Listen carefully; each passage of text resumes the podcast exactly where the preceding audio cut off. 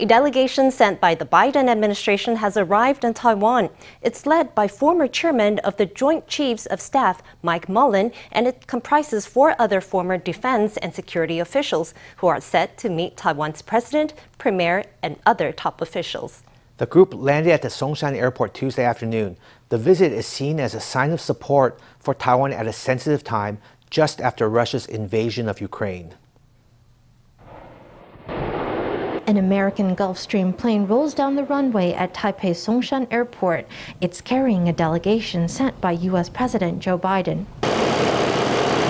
Foreign Minister Joseph Wu stood on the tarmac, wearing a mask with the flags of Taiwan and the U.S., and ready to greet the guests with an elbow bump. The first to disembark was former chairman of the Joint Chiefs of Staff, Mike Mullen. He was followed by former Undersecretary of Defense for Policy, Michelle Flournoy, former Deputy National Security Advisor, Megan O'Sullivan, and former White House National Security Council Senior Directors for Asian Affairs, Michael Green and Evan Medeiros. All assembled, the delegation waved at reporters and posed for a photo. The delegation is composed of high level former security and defense officials. It's led by Mullen, previously the chairman of the Joint Chiefs of Staff, the highest ranking and most senior military officer in the U.S. Armed Forces. It's also an important advisory position for the U.S. President and the Department of Defense. Flournoy was previously an Undersecretary of Defense. After stepping down from office, she formed a global strategic advisory firm with now Secretary of State Antony Blinken. Flournoy is seen as a popular candidate for the next U.S. Secretary of Defense. O'Sullivan has extensive experience related to the Middle East, but is also familiar with the trilateral relationship between the U.S., Japan, and Europe. Green and Medeiros served the George W. Bush and the Obama administration, respectively. They both handled matters regarding Taiwan and visited the island on several occasions. They both have a deep understanding of cross strait affairs. President Biden has dispatched high ranking former officials to Taiwan. From this, we can see the importance of the Taiwan US relationship, the importance of Taiwan's status, and the importance of regional peace for the US, which continues to resolutely support Taiwan. After arrival, the delegation headed to the Taipei Marriott Hotel. They are scheduled to meet with President Tsai Ing wen, Premier Su Tseng-chang, and Defense Minister Chiu Kuo-cheng Wednesday morning. On Wednesday evening, they are scheduled to attend a banquet with the president, where the two sides will exchange views on the Taiwan U.S. relationship as well as international developments. The delegation is due to head home at 10 p.m. after a quick 30 hour itinerary in Taiwan. I think the most important thing is that Biden attaches great importance to Taiwan's concerns. He is willing to send people to Taiwan to further discuss our bilateral security cooperation. Noting that the trip comes amid the Ukraine crisis, the lawmaker says the visit is a sign that Biden prioritizes Indo Pacific affairs and is committed to maintaining peace and stability in the Taiwan Strait. Following the delegation's visit, former Secretary of State Mike Pompeo is scheduled to arrive in Taiwan Wednesday night. Taiwan is responding to the Ukraine crisis with humanitarian assistance. A China Airlines plane took off from Taoyuan on Monday evening carrying 27 metric tons of medicine and medical equipment. The supplies will first go to Germany before being transported to Ukraine. President Tsai Ing-wen shared photos of the plane on Facebook, writing that Taiwan is taking concrete action to help a fellow democratic nation. Medical supplies marked with the Taiwan flag go into the cargo hold. Taiwan has launched a humanitarian relief response to the Ukraine crisis. On the evening of February 28th, it sent its first shipment of aid 27 metric tons of medicine and medical supplies. In addition to participating in global economic sanctions, Taiwan will also play an important role in humanitarian aid. It's now launching Taiwan Can Help 2.0. The supplies will arrive at Frankfurt, Germany, before being transferred to the Ukrainian government through an appropriate channel. On social media, President Tsai Ing-wen emphasized that Taiwan can help and that as a member of the Global Democratic Alliance, it has joined in the effort to provide humanitarian relief. She wrote that Taiwan hopes to do its part, taking concrete actions to support Ukraine, a nation that also cherishes freedom and democracy. She wrote that Taiwan must work with other democratic nations to uphold its hard won freedom and democracy. 在面对俄罗斯侵略的过程当中，As Ukraine faces Russia's aggression, its refugees and its people are getting a helping hand from friends in other nations. I urge our NGOs to support Ukraine at this time. Since Russia's invasion, more than 300,000 Ukrainian refugees have fled their country. The United Nations estimates that 7 million Ukrainians have been displaced, while 18 million will need humanitarian aid if the fighting continues. Besides supplies, Ukraine is also in need of monetary donations, with charity scams running rampant. Former Taiwan diplomat Vincent Chao started a website to publish verified donation information. People are encouraged to donate directly to the Ukrainian government and related organizations in need. To put it simply, money does not go through our hands. The website provides the account details of the Ukrainian military, the International Red Cross, and organizations that provide medical aid and combat supplies. There's a range of options for demonstrating Taiwan's support for Ukraine. 10 Taiwan nationals are stranded in Turkey after evacuating from Ukraine. They were denied onward travel to Taiwan by airline staff. According to Taiwan's foreign ministry, they were blocked from boarding their flight due to a misunderstanding. The airline was not aware that Taiwan had waived its pre flight PCR test requirements for the travelers. Let's hear from an evacuee. 出示的文件一模一样，然后给他一并说明了字。我们是从武汉。We showed the Turkish staff the same documents we had used at Warsaw Chopin Airport. We explained that we had come from Ukraine. The Taiwan ground staff told them we also require a PCR test. They had not received the latest information from the health ministry. 过过了哈，从乌克兰在返台的哈是不需要登机前的 PCR。we had announced it before. People returning from Ukraine do not need to show a PCR test taken before boarding. I'm sure our foreign missions will offer the necessary assistance as soon as possible. 这个是土耳其航空公司，它误解了我们那个免 PCR 的这个证明。Turkish Airlines misunderstood our instructions on waiving the PCR test requirement. We have made the necessary arrangements for them to return to Taiwan as soon as possible. The evacuees have been rebooked for a flight to Taiwan Thursday morning. Turkish Airlines has arranged accommodation for them until departure. In related news, the Ministry of Education has released an update on Taiwan's last three students in Ukraine. One has already been evacuated to Slovakia, the other two have been transported by bus out of Ukraine's conflict zone. Ukrainians living in Taiwan rallied again outside Russia's representative office in Taipei on Tuesday. They were joined by other European expats and local human rights activists. The protesters condemned Russia for invading Ukraine and urged Putin's regime to withdraw. They also asked the international community to donate food and other supplies to help the people of Ukraine. Ukrainians hold up placards and chant slogans outside Russia's representative office in Taiwan. A protester hands over an anti-war petition. 严厉的谴责俄罗斯政府去入侵乌克兰。Shame on your army, murderers! They called the Russian president a murderer and urged Russia to remove its troops from Ukraine. Russian President Vladimir Putin, he killed our people. It didn't start four or five days ago. It started eight years ago. We must to fight back. All our families right now in danger and we can say that it's not your responsibility. But I say it's your government. It didn't change for over than 20 years. Ukraine! Ukraine!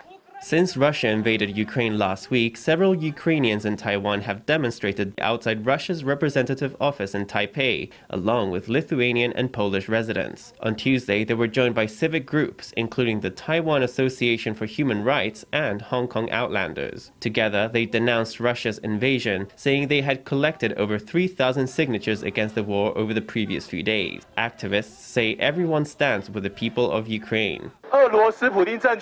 Putin's regime in Russia is leading an unjust and aggressive war. Not only has it ruthlessly attacked the people of Ukraine, we've also seen it suppress nearly 6,000 Russian citizens who rose up against the war. We need not justify this petition or our actions because they are acts of basic humanity. A shipment of humanitarian aid is now on its way to Ukraine from Taiwan. Taiwan can truly say Taiwan can help. Ukrainians are moving to defend their country and they're also calling on Taiwan to help. They urged democracies around the world to band together to counter Russian aggression. The Wan Jin Shi Marathon is coming up in less than a month.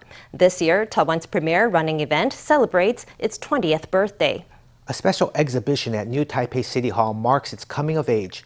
Anyone interested in the history of running in Taiwan will be fascinated by the story of the race, which now attracts thousands of athletes annually. A beautiful dawn greets the coast, sky and sea blending together. Wan Jin Shi Marathon in New Taipei draws tens of thousands of athletes every year. This year, on March 20th, the run celebrates its 20th anniversary. An exhibition in New Taipei City Hall introduces visitors to three big themes of the race essential preparation, essential sights, and essential knowledge. Visitors can enjoy souvenirs and a photo wall, as well as shrunk down versions of memorable stretches of the race course and little known facts about the event. The venue even features a tiny racetrack where you can get a taste of Wan Jin Shi's wave bridge.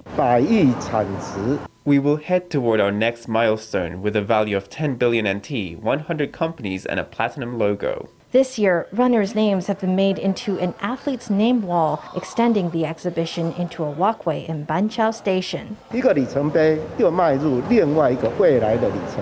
We've reached one milestone, and now we will march toward another milestone. Let's give our all to boost the sports industry and encourage more people to share in this marathon, which is the only Taiwanese race of the highest international standard. The history of Wan Jin Shi is the history of running in Taiwan, from a niche hobby to a gigantic calendar staple. It is the only event in Taiwan to enjoy the highest certification from World Athletics. Taiwan confirmed four local cases on Tuesday. Three are elementary school students connected to a Taoyuan preschool cluster. The fourth, found in Taipei, was also connected to a pre existing cluster. As of Tuesday, the CECC is still tracking six clusters with an unknown infection source. Let's hear from the CECC. 目前总共有十五个这个 Omicron 的序列在呃 验到过，不过目前仍在监测中的总共是六条。 A total of 15 Omicron sequences have been detected so far. We are still monitoring six chains with an unknown source. There's the Taoyuan preschool chain, the designer chain in Greater Taipei, the family chain in Greater Taipei, the Taichung port chain involving marine surveyors, and the quarantine hotel cluster involving nurses. A total of six. The quarantine hotel cluster involves nurses who were infected on the job. The CECC has not been able to match the nurses' virus with that of any of other local case.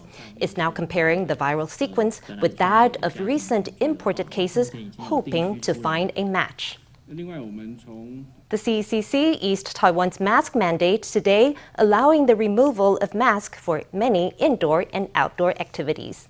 Masks are no longer compulsory when exercising, taking photos, filming, or giving speeches, among other activities. But at one local park, most were seen with their masks firmly on amid continued COVID fears. It's a lovely spring day, and people are out at the park for a little exercise. As of Tuesday, masks are no longer required for outdoor exercise. Even so, locals are keeping their masks firmly on. I was chatting with some friends, and they all think the pandemic still hasn't calmed down, so most people still want to wear face masks. Amid COVID concerns, most prefer not to ditch the masks, but one local shooting hoop says it's much more comfortable without a mask. If I'm playing by myself, I probably won't wear one. If there are people near me, I will, to protect myself. With the spread of COVID slowing in Taiwan, the CECC eased its mask mandate on Tuesday. Masks are no longer required when doing exercise, taking photos, driving cars, live streaming, filming, or giving speeches, among other activities. People line up to buy a bento box, which they can now enjoy on the train. Eating and drinking are once again allowed on the TRA, high speed rail, and intercity coach buses. Markets and supermarkets can offer food samples to shoppers. The CECC also scrapped its mandatory rapid testing at airports and ferry terminals for travel to the outlying islands. It also partially lifted a ban on hospital visits, though stricter regulations will remain in place in Taipei, New Taipei, Taoyuan, and Kaohsiung. Over time, all the restrictions will be lifted. That is our goal, of course. We haven't set a hard deadline, and it will all depend on the pandemic. The doctor says the pandemic will determine how fast Taiwan lifts its COVID restrictions. For now, face masks must remain on at all times, except for the situations outlined by the CECC. Taiwan's business indicator flashed yellow red in January, indicating that the economy is in a state of transition. The month before, the, fl- the light had flashed red to signal booming growth. 一月的景气的灯号是黄红灯啊，那比上个月大概就下修了两分。那 The economic indicator in January was yellow red. The composite score was two points lower compared to the previous month.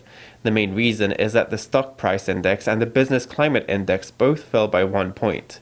They were both right on the threshold. The geopolitical impact of the Russia Ukraine crisis will, of course, affect the movement of the financial market. There will more or less be some effect. We're seeing that in the stock price index. It's perhaps for this reason that we're seeing a fluctuation. The National Development Council expects exports and investments to maintain their momentum this year, but it warns that the full economic impact of the Ukraine war remains to be seen. The egg shortage drags on, but at restaurants with a solid supply, eggs have become a massive boon. Numerous restaurants are attracting diners with free egg promotions. For egg lovers who can't find any in the stores or for, can only at eye watering prices, it's hard to resist. Uh, A seafood platter or marbled beef are both luxurious ingredients for a spicy hot pot, but gripped as we are by an egg shortage, it's the humble egg causing the biggest fuss. Best of all, they're free. There's an egg shortage, and one egg is 15 NT in the store. But here, there's an unlimited supply. It gets customers in the door. There's a free supply, but of course only for dine in. You can't take extra eggs home, so have lots while you're here. White eel is dipped in a special sauce to sizzle in the oven. Rice seasoned with furikake, cilantro, and shrimp eggs completes the meal. This used to be the restaurant's specialty, but now it's just the side dish. The owner of this Japanese restaurant says any customer who meets the minimum spend can get five free eggs per table. Just as he hoped, the offer has enticed lots of desperate egg lovers to his door. You can't buy them at the market, but if you come and eat here, they give you eggs. It seems very kind and generous. It means we can have eggs every week. It's great.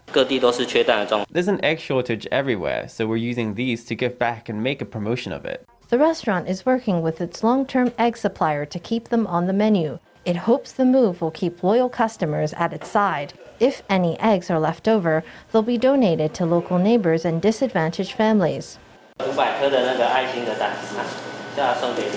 This pasta restaurant is also on the free eggs train. There are 20 free omelets on offer each day for children of preschool or elementary age. For children who are growing fast, it's more vital than ever to get a healthy, balanced diet and plenty of protein. And now, a hidden gem for art lovers. A new blockbuster show wowed guests to one of Taipei's minor art museums. The show Images on Chinese Modern Embroidery revealed the extensive art collection of tech pioneer Andrew Chu. Showing at Hongga Museum in Beitou District, the exhibition featured hundreds of rare masterpieces and is valued at tens of billions of NT dollars. Chu's most prized piece is a depiction of legendary spy Xi Shi washing silk.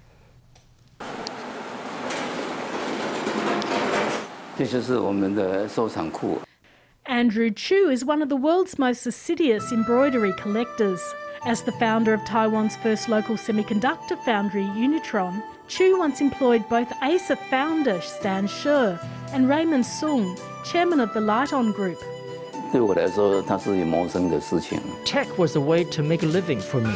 Art is what my soul loves the most. My family needed my support, so I chose a career where it would be easier to make money. In 1969, Chu founded Unitron Electronics. At the time, many tech companies were collapsing and the semiconductor industry was much derided. But Chu made a success of his business and a few years later launched another company, Guangda Electronics. But he lost a small fortune after agreeing to be a financial guarantor for a friend. 我把钱还掉了以后， After I had paid off his debt, in 1987 I had nowhere to turn. I was wondering where to go. So then I went off to Germany with nothing but a briefcase under my arm. It was Chu's chance to bounce back. He expanded into the European electronic parts market, making tens of millions of US dollars. While abroad, art became his spiritual refuge. Through a friend's guidance, he fell in love with a new art medium, one he had previously scorned as mere handicraft embroidery. In our minds, embroidery is just like the embroidered shoes made by Granny and Grandpa. When I really looked at it, I was astonished. How could embroidery be so beautiful?